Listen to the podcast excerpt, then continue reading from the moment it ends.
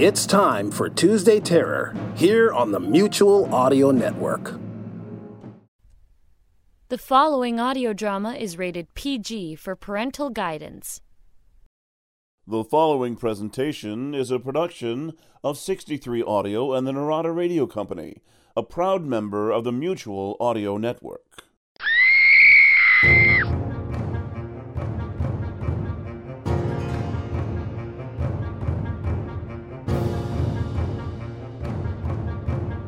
Do you dare to go down into the cellar? The Cellar, starring the Narada Radio Company and hosted by Cadavera Quivery.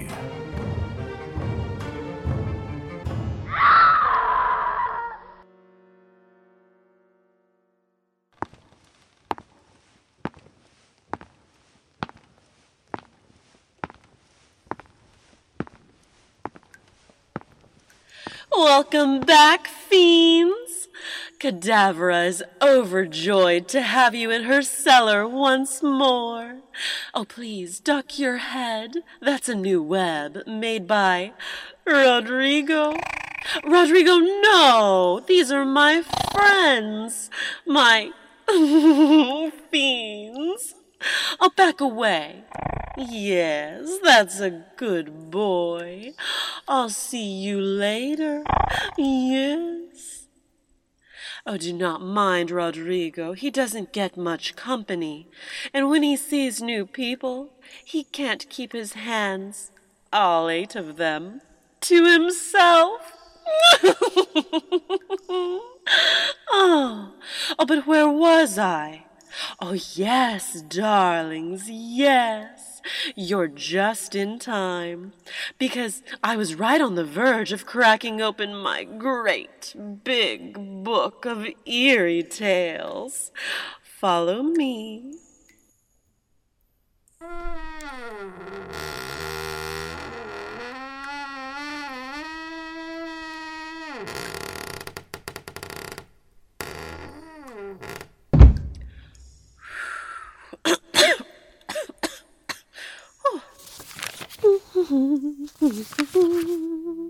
Ah, yes.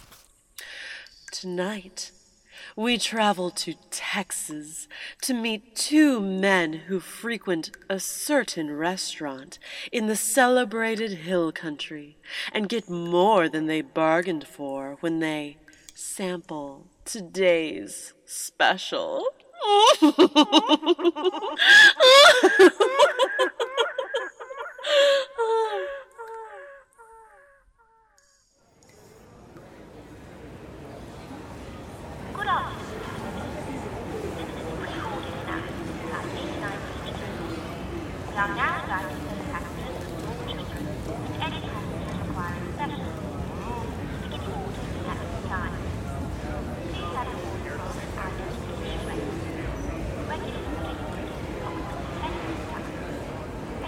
Kevin!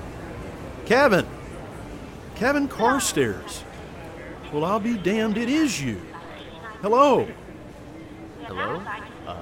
It's Linus. Linus Matheridge. How many years has it been? 10? Oh, hello, Linus. Long time. Sure has.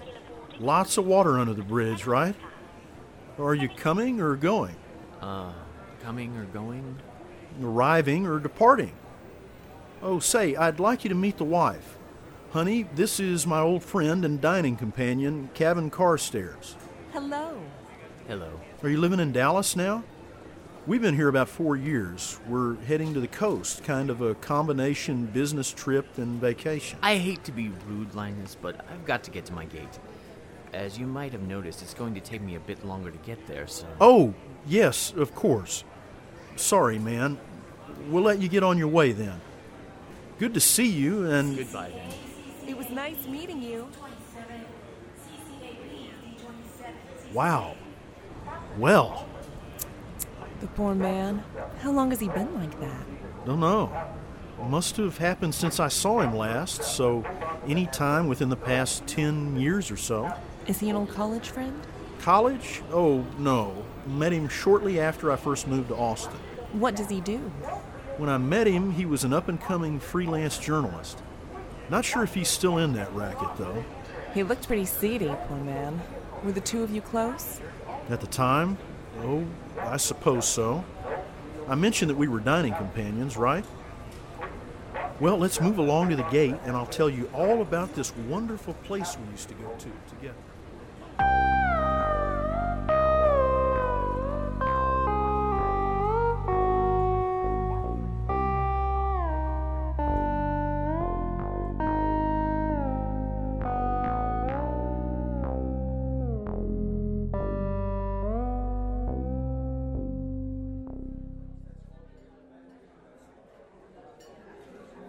Oh, wait. Waitress! Kevin, what kind of place is this? The girl sets the food down and disappears, and it's half-cooked slop. Mine too.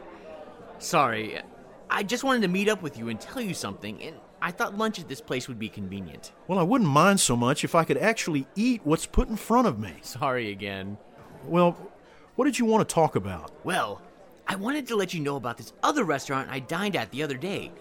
I had the best meal there. My friend, it was pure ambrosia. And I'm supposed to react how to this news?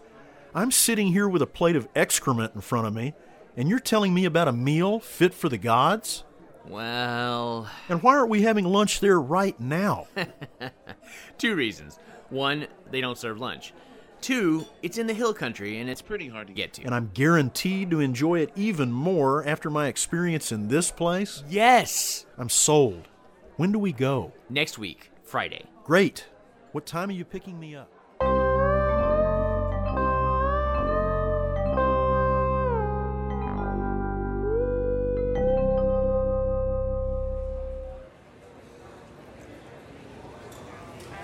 And so we drove the following Friday from Austin to the hill country in Kevin's BMW convertible, top down, a brisk autumn breeze blowing, and all the gorgeous changing leaves making the sky look like it was on fire.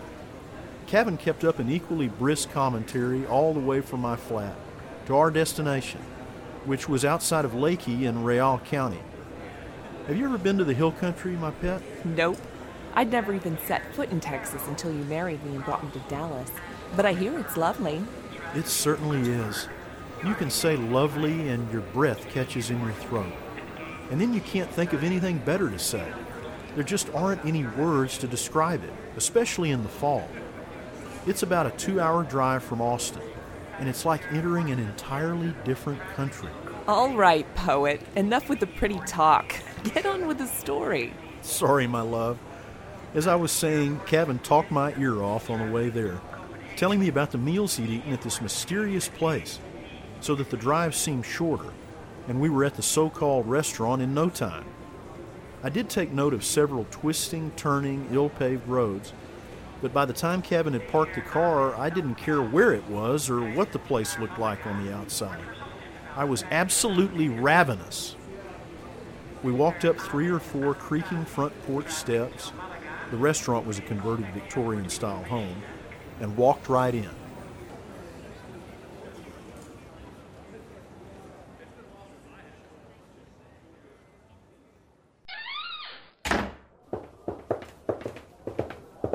May I help the gentleman? Yes, 2 for dinner, please. Certainly, sir. Please to follow me. Kevin and I were escorted by the pretty young hostess into a space that I've long considered as tightly packed as a Russian peasant's living room. There must have been 9 occupied tables for 4, and we were shown to the 10th. Squeezing between the other patrons to our table, I noticed that nearly everyone there was dressed semi-formally. Jackets and ties, T-length dresses with modest necklines, the like. I felt that Kevin and I, in our polos and chinos, were a bit out of place, but nobody seemed to notice. Kevin, the girl didn't give us any menus. No, of course she didn't. There are no menus here. No menus? Then how will we know what to order? We will eat what is placed before us, my friend. Madame Fadoja prepares one special dish per evening, and anyone who comes here comes for the mystery of, what is it this time? And I, for one, cannot wait to find out. At that moment, a statuesque woman in an electric blue dress approached us and stood by our table, with her hands folded at her waist. We rose to our feet as if greeting the president or someone equally important. Ah, hello. Linus, allow me to introduce our proprietor and hostess, Madame Fadoja. Fadoja, this is my friend Linus Matheridge. Friends of my dear Kevin are always welcome. Thank you for gracing us with your presence, Mr. Matheridge. Madame Fadoja held out her hand for me to take it, and her grip was cool and dry. Her jet black hair was cut short in what I think they used to call a flying wedge, and had a lock of stark white hair that fell over her forehead. Her face, while not exactly beautiful, was nonetheless striking, with the high cheekbones and long nose of the Slavic people. Her brilliant blue eyes stared into mine, and I kid you not, seemed to penetrate into my psyche. The electric blue dress I mentioned was form-fitting and sheathed a lithe, athletic figure. Indeed, she may well have been an athlete in her youth, for she did not so much resemble a restaurateur as she did a former gymnast. She smiled and showed perfect white teeth, then released my hand and turned back to Kevin. Kevin, dear boy, it pleases me to know and to have you seated again in my humble establishment. I hope you both brought your appetites with you. I haven't eaten a thing all day, so I'm hungry enough to eat a horse. Then you are in luck.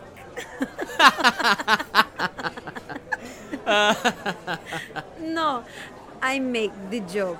Tonight is very special dish from my mother's recipe. Succulent, tender chunks of roast venison in a sauce that will make you weep with joy. Please, sit down and I will serve you myself. Ah, thank you, Ivan. As Madame Fadoja stood describing the special dish for that night, a server brought a large, covered tureen on a silver tray. With a flourish, Fadoja uncovered the tureen, and we were immediately surrounded by an intense, delicious aroma. Dinner plates were produced, and as she dished up the venison with an ornate silver ladle, I glanced across the table at my companion. Kevin was gazing intently, not at the beautiful golden brown chunks of meat in their aromatic gravy, but at the placid face of Madame Fadoja as she worked to service our portions. Thank you, Madam. It looks positively scrumptious. It certainly does, Fadoja. I'd love to see how you do it. Linus, I've been wrangling for weeks with Madame Fadoja to get a glimpse of her kitchen. I'm desperate to pen a story about this place for one of the Texas tourism mags, but I can't write a good one without seeing the kitchen firsthand. Unfortunately, the fine lady here keeps putting me off, don't you, Fadoja? Mr. Matheridge, I keep telling your friend Kevin that he must be patient. If you wait just a little while longer, my dear, you will be rewarded. Do you believe me, darling? Yes, all right, Fadoja. I'll wait. I just want to help you get a bit more publicity, and I know one editor who will be crazy about the story. Thank you, my sweet boy. I am grateful for any help you might offer. But now, please enjoy yourselves, and I will return when you are finished. And now, I must see to my other guests.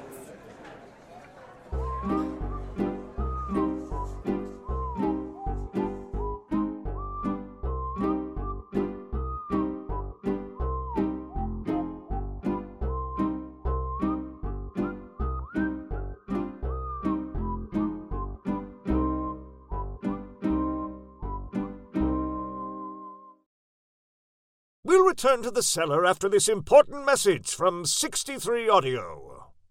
As a special feature, we've sent our intrepid reporter, Phil Boyd Studge, out to Donut Center, Illinois, where he'll be speaking to a married couple who are this week's big winners in the state lottery. We'll let Phil Boyd tell you all about it, and so, from Donut Center, Illinois, take it away, Phil Boyd Studge.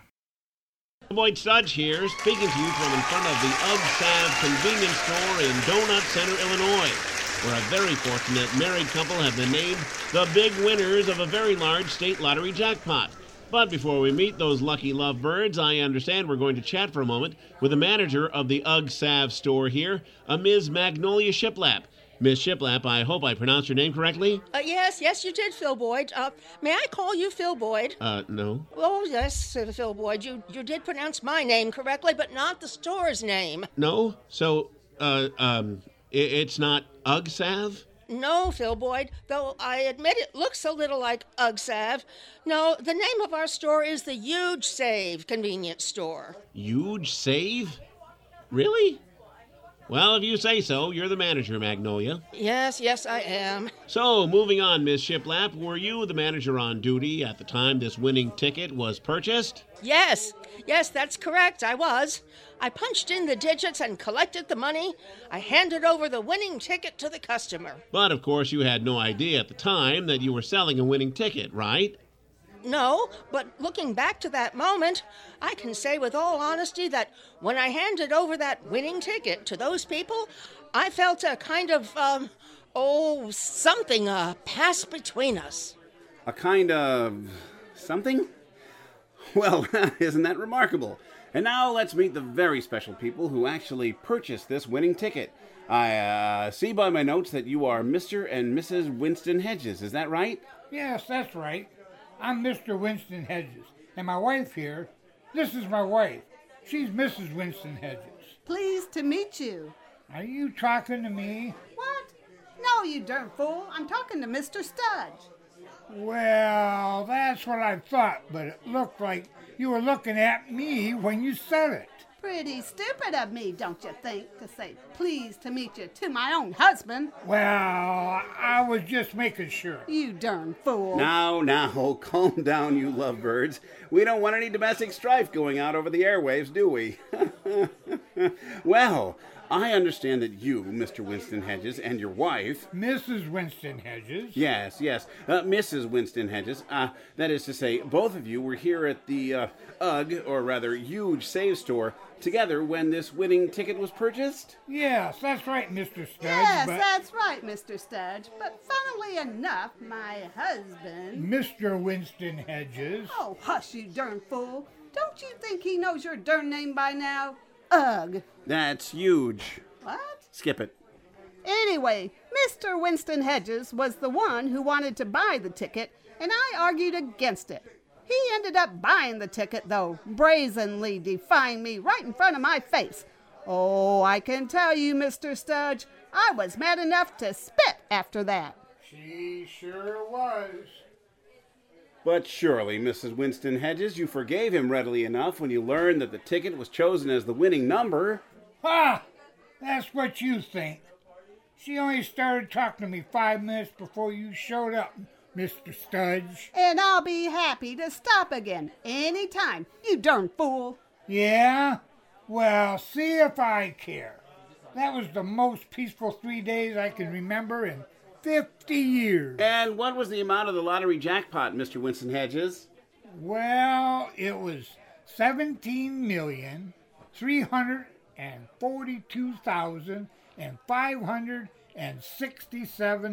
And 32 cents. You keep telling everybody that as if it means what? Well, he asked you for the total amount, didn't he? Well, you darn. Maybe that's all you're going to get is that gol darn 32 cents, you old harpy. Don't you take that tone with me, you no good. Folks, Mr. and Mrs. Winston Hedges, let's all take a deep breath and try to focus on the main thing, which is the fact that the two of you are now multimillionaires, and by the looks of this crowd, instant celebrities.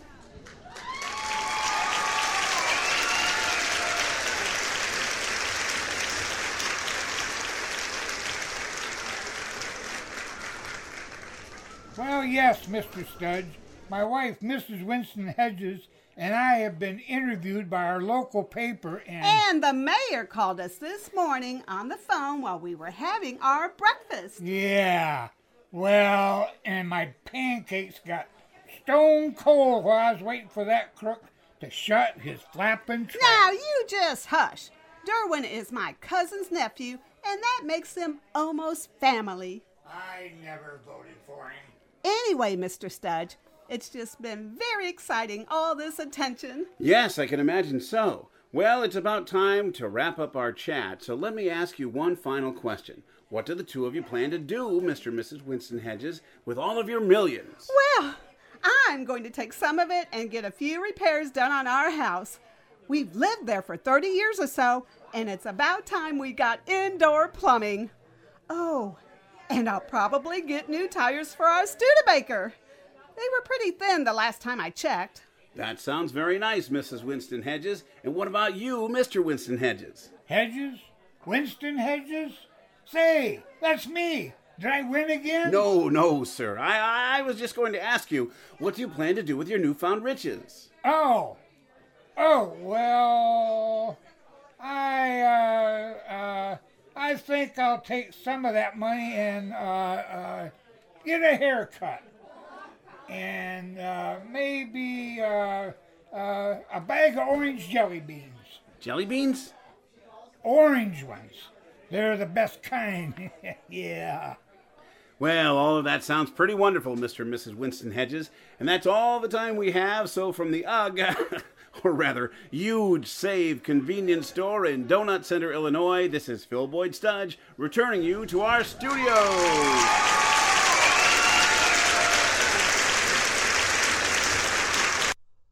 And now, back to The Cellar. Well, as you might guess, the meal tasted just as delicious as it looked. The entire experience was rather heady for both Kevin and me, and as we returned to Austin afterwards, I had to keep reminding him to keep his eyes on the road. He couldn't stop praising the exotic dish we'd just consumed, and he proclaimed the culinary skills, the beauty, and the grace of Madame Fadoja to the autumn skies. Luckily, I wasn't required to respond, as I was stuffed full as a Christmas goose and didn't feel like talking. Kevin dropped me off at my flat and, after promising to take me with him on the next visit to Fadoja's, sped away into the night. As I drifted off to sleep a little later, comforted by the memory of the extreme sensory experience I'd just had, I was already anticipating the next visit in my mind.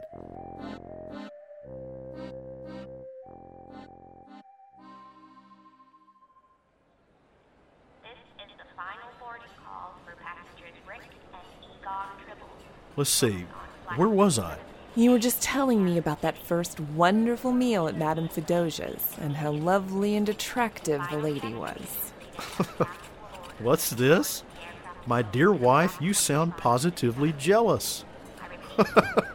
Well, there's no need to be, darling, since I haven't set eyes on her since before the last time I saw Kevin Carstairs. And that, as I've already told you, was more than a decade ago. Until today. Yes, until today. And the good Madame Fadoja was quite striking, with a very attractive figure. But there was something... Anyway, as I was saying, Kevin and I returned to that out-of-the-way restaurant in the hill country several times in the ensuing months. Each time our meals were superb. Each time we sang the praises of the proprietress. And each time we drove home to Austin in a near stupor from stuffing ourselves silly. Indeed, both of us were growing quite plump from Fadoja's rich fare. There was one particular time when we were driving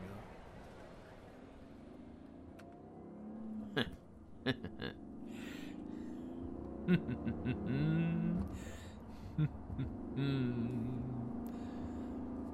What's the gag? You look like the cat that ate the canary. And you look like you ate something much bigger. Oh, shut up. All of my clothes are too tight lately. I shouldn't even be going on this jaunt with you. I should be at the gym instead of stuffing my gut. What? And miss today's special? What did she call it? Roast haunch of Barasingha dough.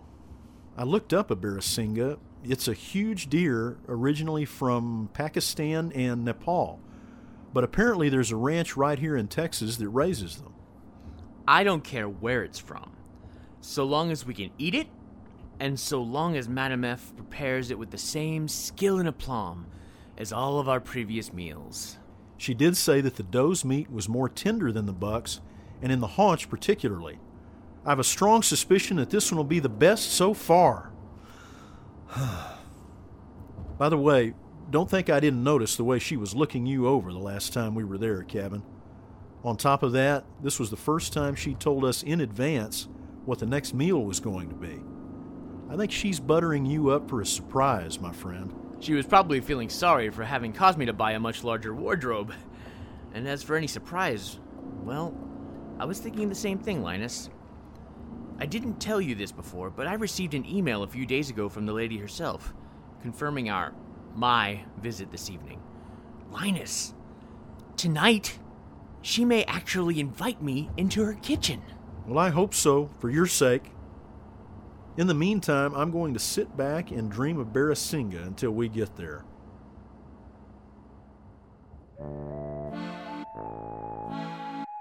Upon arrival, we greeted and were hailed by several of the other regular patrons, married couples, and paired-up friends like Kevin and me. I noticed the back of one married man who seemed to be their stag, so I went up to say hello. When I put my hand on his shoulder, he looked up at me with the most downtrodden expression I'd ever seen. The poor man told me that his wife had been in a horrible accident a few weeks back and had lost both of her legs just below the pelvis. He hadn't left her side that whole time, but today she'd recovered sufficiently to insist that he come here tonight. I'm not staying. Just getting a couple portions of today's special for the wife and me to share in her hospital room. It'll be a nice surprise for her, I think. She always loved coming here. Yes, that sounds really nice. I'm sure she'll love that. Give your wife my best and tell her I hope she has a speedy recovery. I'll see you later. Take care. Oh, there you are. Get lost in the crowd? No, just talking with somebody. His wife. No, never mind. I don't want to spoil your appetite. Oh, you're such a good friend, because I don't want my appetite spoiled either. Oh, God. Can't you just smell that? Absolutely divine.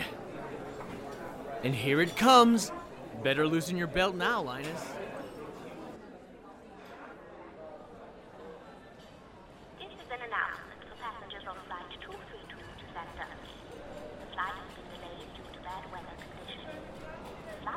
And the haunch of Barasingha was, of course, everything we'd been expecting and more.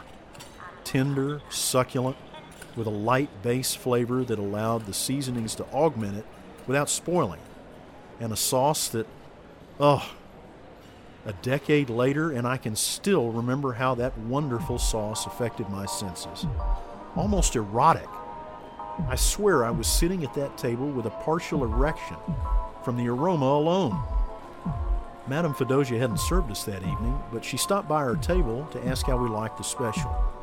And I didn't have words. I felt, and luckily controlled, a sudden savage urge to show my thanks by throwing the woman down on the table and ravishing her. So intense was my physical arousal by this exotic dish. Are you kidding me? What? No. Every word I'm telling you is true. Why have I never heard this story before? I don't know. I guess it just never came up. Well, I knew coming into this marriage that it wasn't my cooking that turned you on. Well, keep talking. We have lots of time. I'm going to ignore that crack, because I know you'd rather hear this story than have an argument. So, it turned out that Madame Fadoja did have an invitation for Kevin to visit her kitchen so he could write his magazine piece, but it wasn't for that night. 3 weeks from this Thursday? Of course I can make it. I wouldn't dream of passing up a chance like this. That is wonderful, darling boy. Are you certain you do not have any conflicts in your schedule? If I do, they're broken. I've waited too long for this invitation, Fadoja. Too long. I'll be here. And Linus, can you come along that night? I am sorry to say that the invitation to the kitchen is for you alone, my dear. darling Linus is always welcome in the dining hall, but... Oh, that's all right. I understand completely. Not really my thing anyway, madam. And the whole thing's moot regardless because my BlackBerry tells me that 3 weeks from this Thursday I'll be on a plane to New York to attend my brother's wedding that weekend. You think you can handle things without me? I shall do my best. I'm sorry you won't be here to bask in my glory, my friend. I'll just have to wait until you get back to Austin. Well, I will want every single gory detail, I hope you know.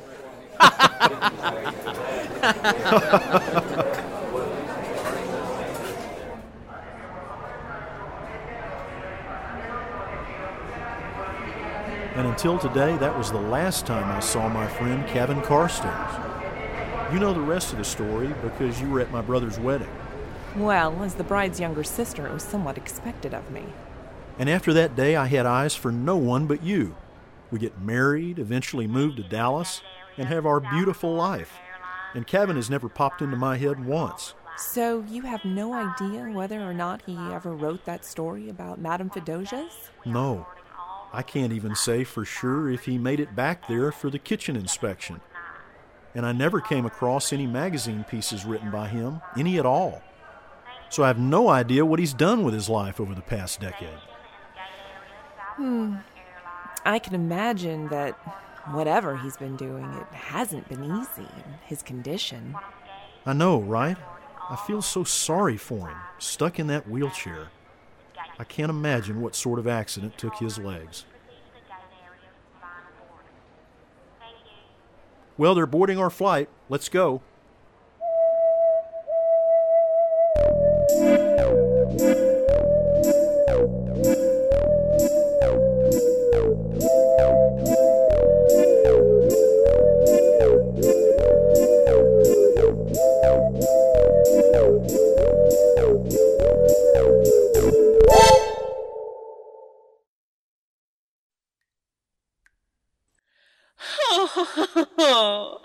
Wasn't that simply delicious, fiends? It makes me want to go and see what's in the cooler. I think we may have a little brisket left over from the exterminator who came to call last week. It was one of the few times I let Rodrigo play with his food. Our story for tonight was today's special, episode 5 of The Cellar, written in 2015 by Pete Lutz and inspired by an episode of the 1970s BBC radio program, The Price of Fear. And I, of course, am your very own Cadavera Quivery. I look forward to our next meeting, fiends. Until then, remember, don't take candy from stranglers!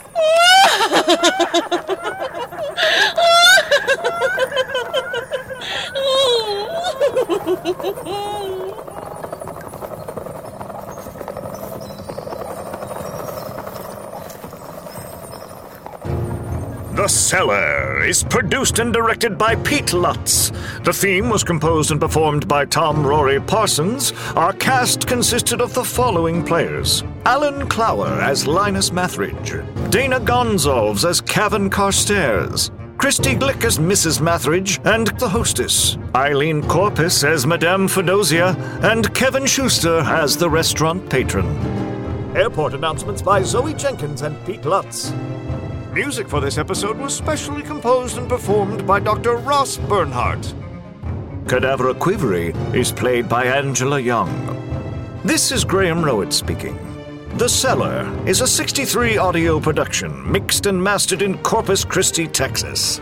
Join us next time when Cadavera tells you a weird tale that begins in a courtroom and ends in a morgue.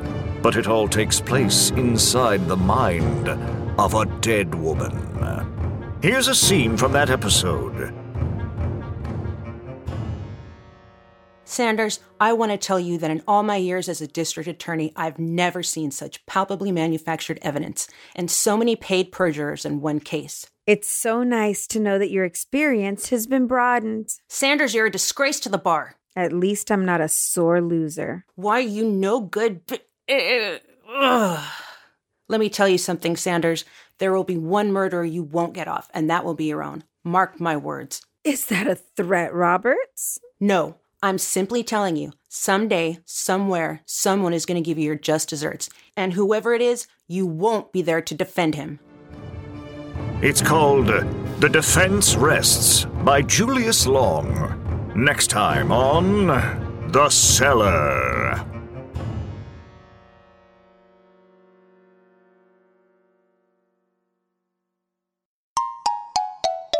'63 Audio. I'm John Bell of the Bells in the Batfree podcast, and... Mr. Bell, I have invented a way to travel in time! And how does that work, Arnie? Very well, thank you. I found a way to go back in time to relive our earliest adventures. I call it my Back in Time Podcastulator. I call it Mutual Audio Network's Friday Follies. Well, that's a silly name. On Fridays, you can hear the old original episodes of Bells in the Batfree. Oh, yeah, the bad ones. And on many Sundays, you can hear the newest Bells in the Batfree episodes. Oh, yeah, the bad ones. So you can hear the old and the new. And realize how it is managed to avoid improving. Yes. Wait, what?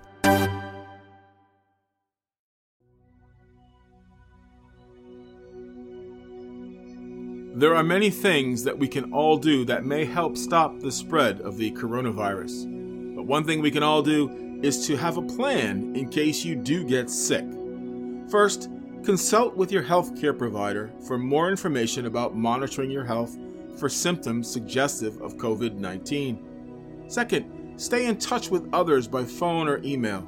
You may need to ask for help from friends, family, neighbors, community health workers, or more if you become sick. And finally, determine who can care for you if your caregiver gets sick. For more information, go to cdc.gov and be well, everyone.